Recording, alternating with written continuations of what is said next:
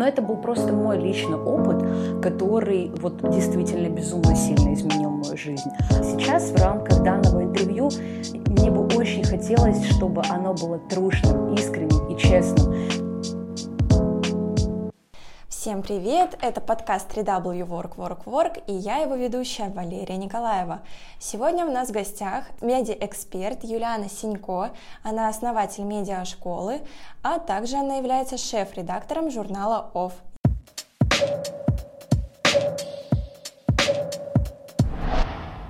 Юлиана, здравствуй. Привет, очень рада, что ты пригласила меня на свой прямой эфир, на свой подкаст. Вообще для меня всегда огромная честь участвовать в различных проектах, которые проводят нынешние студенты ДУФУ. Я как фанатка своего любимого университета, факультета журналистики ДУФУ, всегда рада принимать участие в таких проектах ваших. Это очень здорово, поэтому мы хотим с тобой вот обсудить, а, как с первоисточником уже тот, кто прошел этот путь, какие вообще бывают трудности, также об успехах твоих, как вообще прийти, наверное, к своей цели в медиа. А, итак, расскажи подробнее о себе, сколько же тебе лет, Сколько мне лет? В этом году мне исполняется 27 лет. Боже мой, это страшная цифра для меня. Скоро 30. А, что рассказать? Сферой э, медиа, журналистикой я занимаюсь с самого детства, со школьной парты. Мне очень повезло, я выходец из города Артема, и с 13 лет я работаю на телевидении. То есть уже с 13 лет я и другие ребята, которые успешно показали себя, за всю историю существования факультета журналистики, такой современный, да, когда уже все стало развиваться в кампусе ДВФУ, это без стеснения могу сказать ребята из города Артема, потому что у нас с 13 лет уже были все возможности для самореализации. Я работала корреспондентом и телеведущей в молодежной телепередаче «Поколение Next» на Артемовском городском телевидении. Также работала в глянцевом журнале про молодежь, практиковалась на радио, в газете. И поэтому о, абсолютно не было никаких сомнений, что я свяжу свою жизнь с журналистикой, поступлю именно на факультет журналистики, потому что я нарабатывала свое портфолио с самого детства. Это очень круто, Юлиана. А, расскажи, вот я так понимаю, ты журналист. Где ты училась? Училась здесь, в ДУФУ, на факультете журналистики. Параллельно учебе я всегда работала.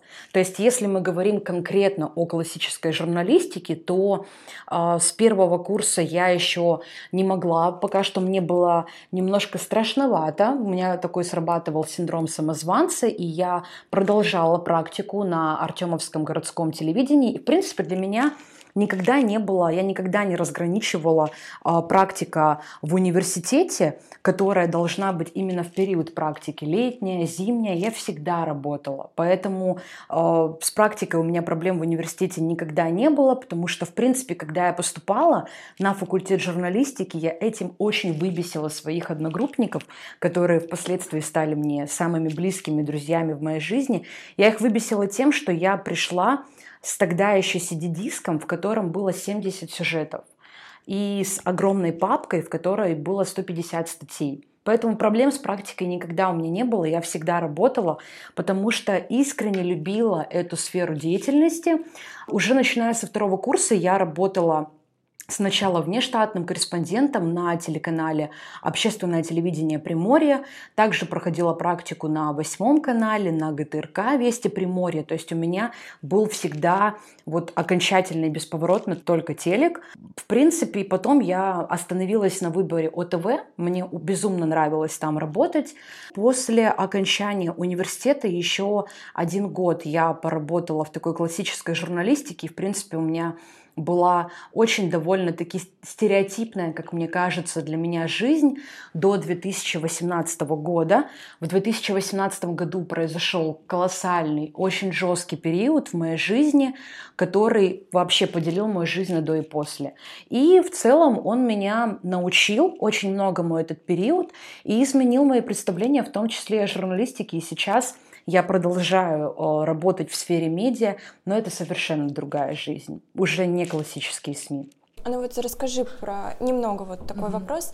А, разделил на плохое и хорошее. Да, Твое мнение да. Плохую сторону поменялось все-таки? А, ни в коем случае я не хочу а, быть такой антипропагандой каких-то а, конкурсов, там, фестивалей, работы. Обязательно везде нужно практиковаться, везде нужно работать, хвататься за все возможности. Но это был просто мой личный опыт, который вот действительно безумно сильно изменил мою жизнь.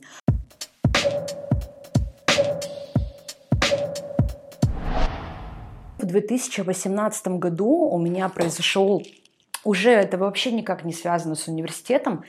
Тяжелый период, и я стала безумно сильно гнаться за этой профессией и потеряла себя. У меня произошла анорексия, такая тяжелая очень для девушки болезнь. И как раз-таки вот этот период, он, э, я очень долго из него выходила, он произошел по ряду причин. Журналистика очень тяжелая вообще сфера деятельности, и в ней самое главное когда ты понимаешь, ради чего ты работаешь, у тебя есть какая-то миссия. Главное не потерять себя, не потерять любовь к себе, уважение к своей личной жизни, к своему здоровью. Потому что в какой-то момент у меня вот этот синдром отличницы, у меня вообще в университете все было прекрасно. Я во всех конкурсах участвовала, побеждала, была всегда и везде первой. Но как будто бы я не получала удовольствия от своей жизни.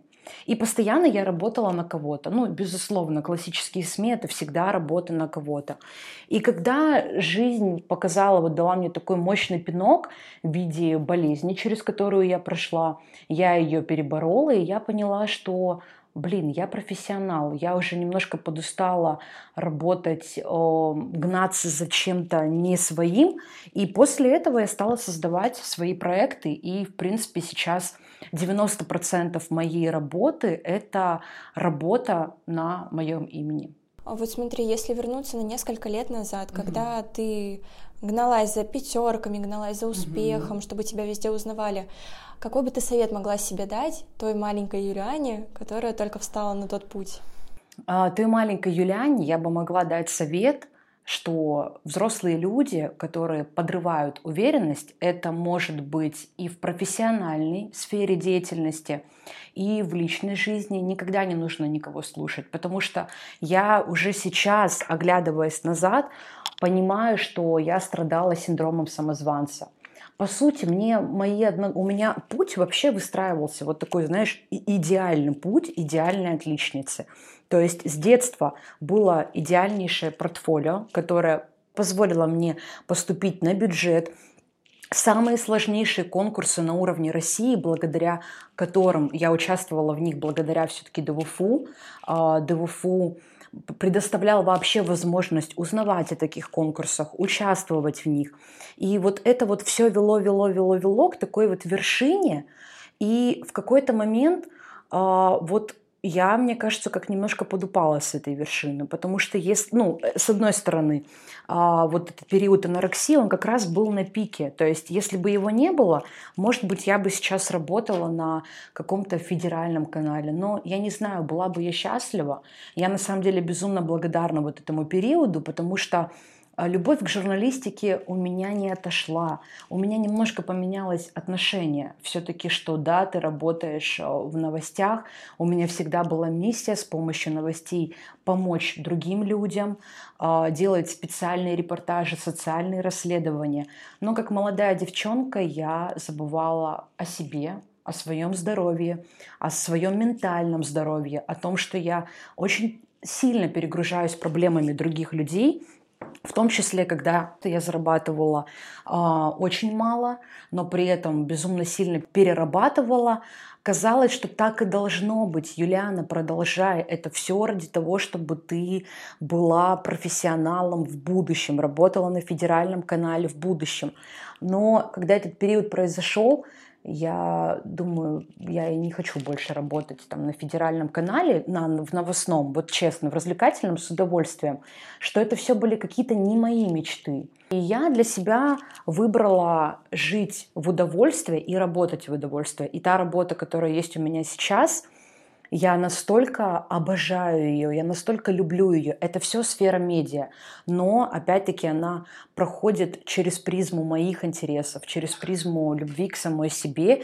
И э, ни в коем случае нельзя себя обесценивать, даже если ты молодой специалист. Потому что я вот такой, возможно, сильный пример, как э, сфера медиа может засосать своими такими, знаешь, прям шипами, если ты куда-то бежишь, но при этом ты не любишь себя, а просто нацелен на достижение успеха. Смотри, а если было такое рвение, возможно, хорошо платили, или это просто работа была только на энтузиазме, сколько ты зарабатывала на своей первой работе? Ну, вообще, если уходить прям глобально в корни, вот сейчас у нас с тобой мы вроде не так сильно далеки по возрасту, да, но у вас совершенно другое поколение, и я горжусь, что вы как бы с одной стороны, да, сосредоточены на заработке.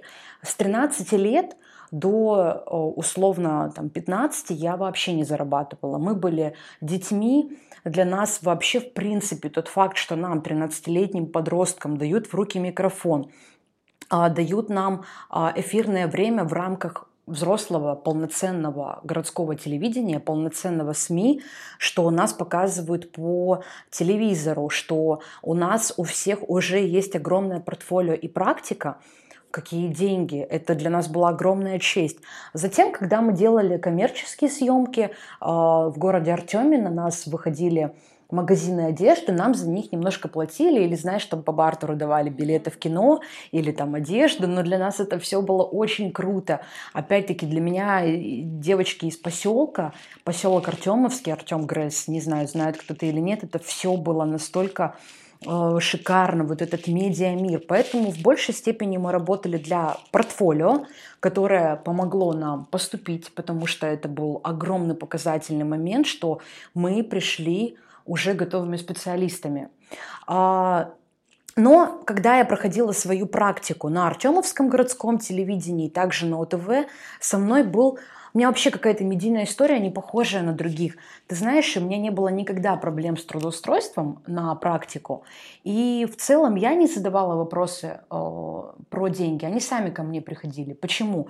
Я изначально, опять-таки повторюсь, уже обучаясь в университете, когда приходила на практику, на телеканал, там, будь то это ОТВ или еще какой-то, все видели, что я уже в теме, я уже являюсь специалистом, да, нужно многому учиться, нарабатывать опыт, но я уже знаю азы. На меня не надо тратить время, чтобы меня научить, как вести себя на съемках. Мне не нужно объяснять, что такое стендап, синхрон, лайв. Я все это знаю, и поэтому а, на летней практике я сделала работала вообще ни за практику, не высчитывала там, сколько мне нужно проводить времени. И просто в конце практики мне принесли 8-10 тысяч рублей, а на Артемовском городском телевидении 20 тысяч рублей. И потом в дальнейшем я уже работала. То есть тут наверное, знаешь, такая история, ты работаешь на зачетку, а потом зачетка работает на тебя. Также и в контексте телевидения. Ты просто работаешь, показываешь результат, сами работодатели видят, вау, как это выгодно. Она все видит, поэтому мы немножко сейчас ей подкинем э, денежек, чтобы она понимала, что ее здесь ценят и что мы в ней заинтересованы. И это, я считаю, классная модель. Тогда было другое руководство на телеканале, в котором я работала. Я считаю, это идеальная схема. Если бы я была руководителем, я бы э, сразу же платила студентам, которые подают надежды.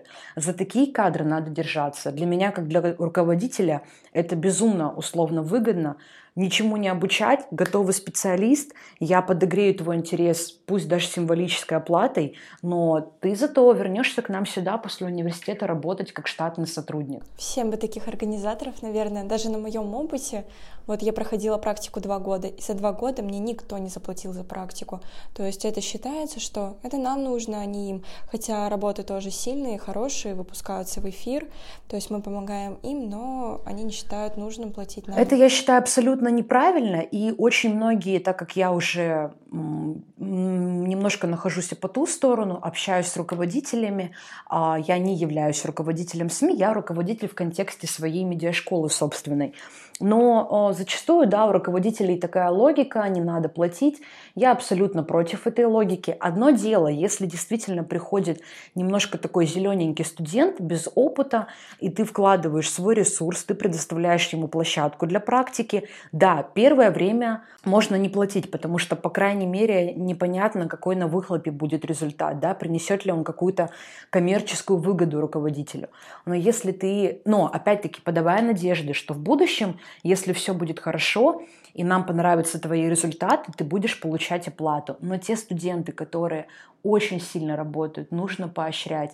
А сейчас совершенно другой мир. Очень стало дорого жить, существовать. И я считаю, что нельзя сбрасывать со счетов студентов. Студент – это полноценный ресурс, который элементарно тратит кофе, деньги на проезд, свое время, чтобы доехать до вашей редакции и сделать вам сюжет. Особенно если вы его транслируете.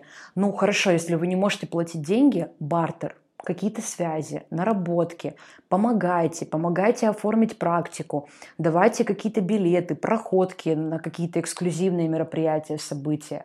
Возможно, если у телевизионных или медиакомпаний есть выход, а, ну вот как, допустим, в моем СМИ, которое я безумно сильно люблю, в котором я работаю, это Обломов, да, очень много выходов на индустрию там, красоты, какие-то мероприятия. Можно всегда найти, а, чем отблагодарить студента. Но просто считать так, что практика нужна тебе самому, безусловно, но благодарным нужно быть всегда. Потому что потом именно эти люди, именно вы, вы студенты, за вами будущее. Нужно это ценить и понимать.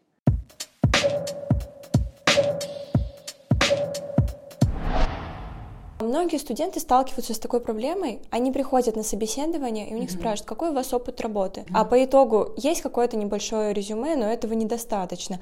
И они хотят к себе сотрудников, у которых уже такой большой опыт, там 2-3 года полноценной работы. Но при этом невозможно найти эту работу без другого опыта. А в журналистике сейчас такая же ситуация у вас? А, ну вот лично на моем опыте меня не хотели брать на практику на радио. На одном радио мне вообще ответили, сказали, мы не хотим а, сотрудничать со студентами. То есть прям так и ответили.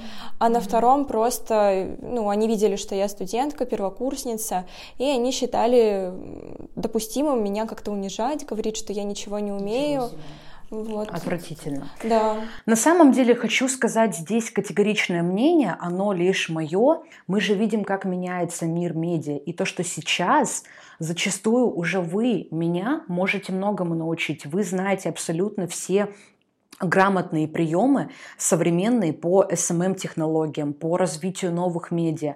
Вы знаете, как работает система ТикТока, рилсов, подкасты. Я до знакомства с тобой не знала, как работают подкасты. И э, я считаю, что это огромное заблуждение э, современных работодателей, особенно которые возглавляют сферу медиа, я не знаю, мне кажется, на уровне Москвы нет такого. Там очень ценится молодой ресурс. Опять-таки посмотреть, как там развивается блогосфера, что теперь там блогеры являются инфлюенсерами. Очень печально, что наши работодатели, может быть, некоторые ценят, в СМИ, в котором я работаю, ценят, как в других обстоит ситуация. К сожалению, не знаю, но если она обстоит так, как ты говоришь, это печально, потому что за молодежью цифровое и медиа будущее.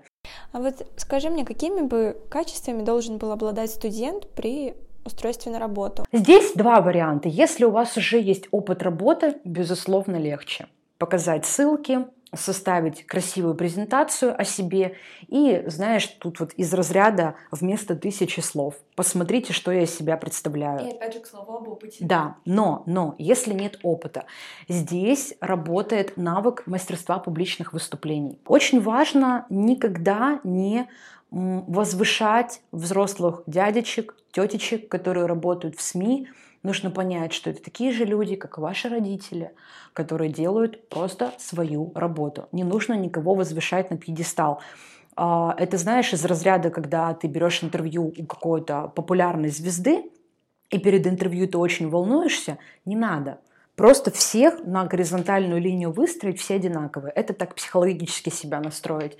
И во время собеседования дать понять, что да, а, возможно, сейчас у меня нет полноценного опыта, но я гарантирую, что а, если вы примете меня на работу, я буду очень быстро учиться, потому что я ответственный специалист, который нацелен на то, чтобы достигать отличных результатов в сфере медиа, я не буду никому мешать, я буду наблюдать, а, как работают ваши корреспонденты с технической точки зрения, как происходит весь этот процесс, неважно, на радио, на телевидении, в журнале. И я вас уверяю, что я должен работать в вашей редакции, в вашем СМИ, потому что я ответственный человек. Я однозначно предвнесу что-то новое. Девчонкам очень бы мне хотелось такую мысль продвинуть, да, что м- верьте в себя, не позволяйте никогда никому сомневаться в своем успехе. И самое главное, не позволяйте никогда никому, в какой бы вообще э, сфере медиа вы не оказались, думать, что вам, девчонкам, нужно быть не только умной, чтобы добиться успеха. Эта мысль как раз-таки тоже довольно-таки популярна среди молодых э, девчонок. Я тоже, к сожалению, была частью этой истории, когда, ну, тебе намекали, что ну, нужно быть где-то помилее, повежливее, пообщительнее в определенном смысле этого слова, чтобы добиться успеха. Нет и нет. Не умиляйте свой опыт, никогда не идите на поводу у таких странных намеков, со стороны, которые могут быть, да, а, формируйте, вообще, девчонки, так, вот если проще сказать, Формируйте свою базу, делайте себя сами, создавайте себя сами, накапливайте опыт, чтобы потом этим опытом очень уверенно тыкать всем и грамотно его использовать. И чтобы вообще никто не посмел э, усомниться там в вашей внешности и в вашей компетенции и так далее. Создавайте из себя э, сильных личностей, которые обязательно добьются больших успехов. И пользуйтесь всеми видами опыта, не бывает плохого опыта. Даже самая скучная лекция, если вы ее грамотно трансформируете на свои реалии, может быть самым вообще незабываемым э, теоретическим опытом вашей жизни. Спасибо огромное, ребята, познавайте, работайте везде, где только можно, потому что э, помните главное правило: сначала вы работаете на свое имя, а потом ваше имя работает на вас.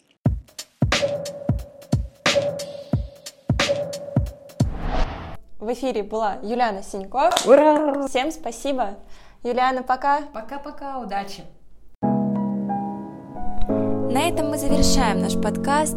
Спасибо, что дослушали до конца и встретимся в следующем выпуске. Всем пока-пока. Подкаст записан при поддержке студенческой организации АСАП. Дизайн Наталья Абашкина, саундмейкер Святослав Пашков, креативный продюсер Алексей Писарев.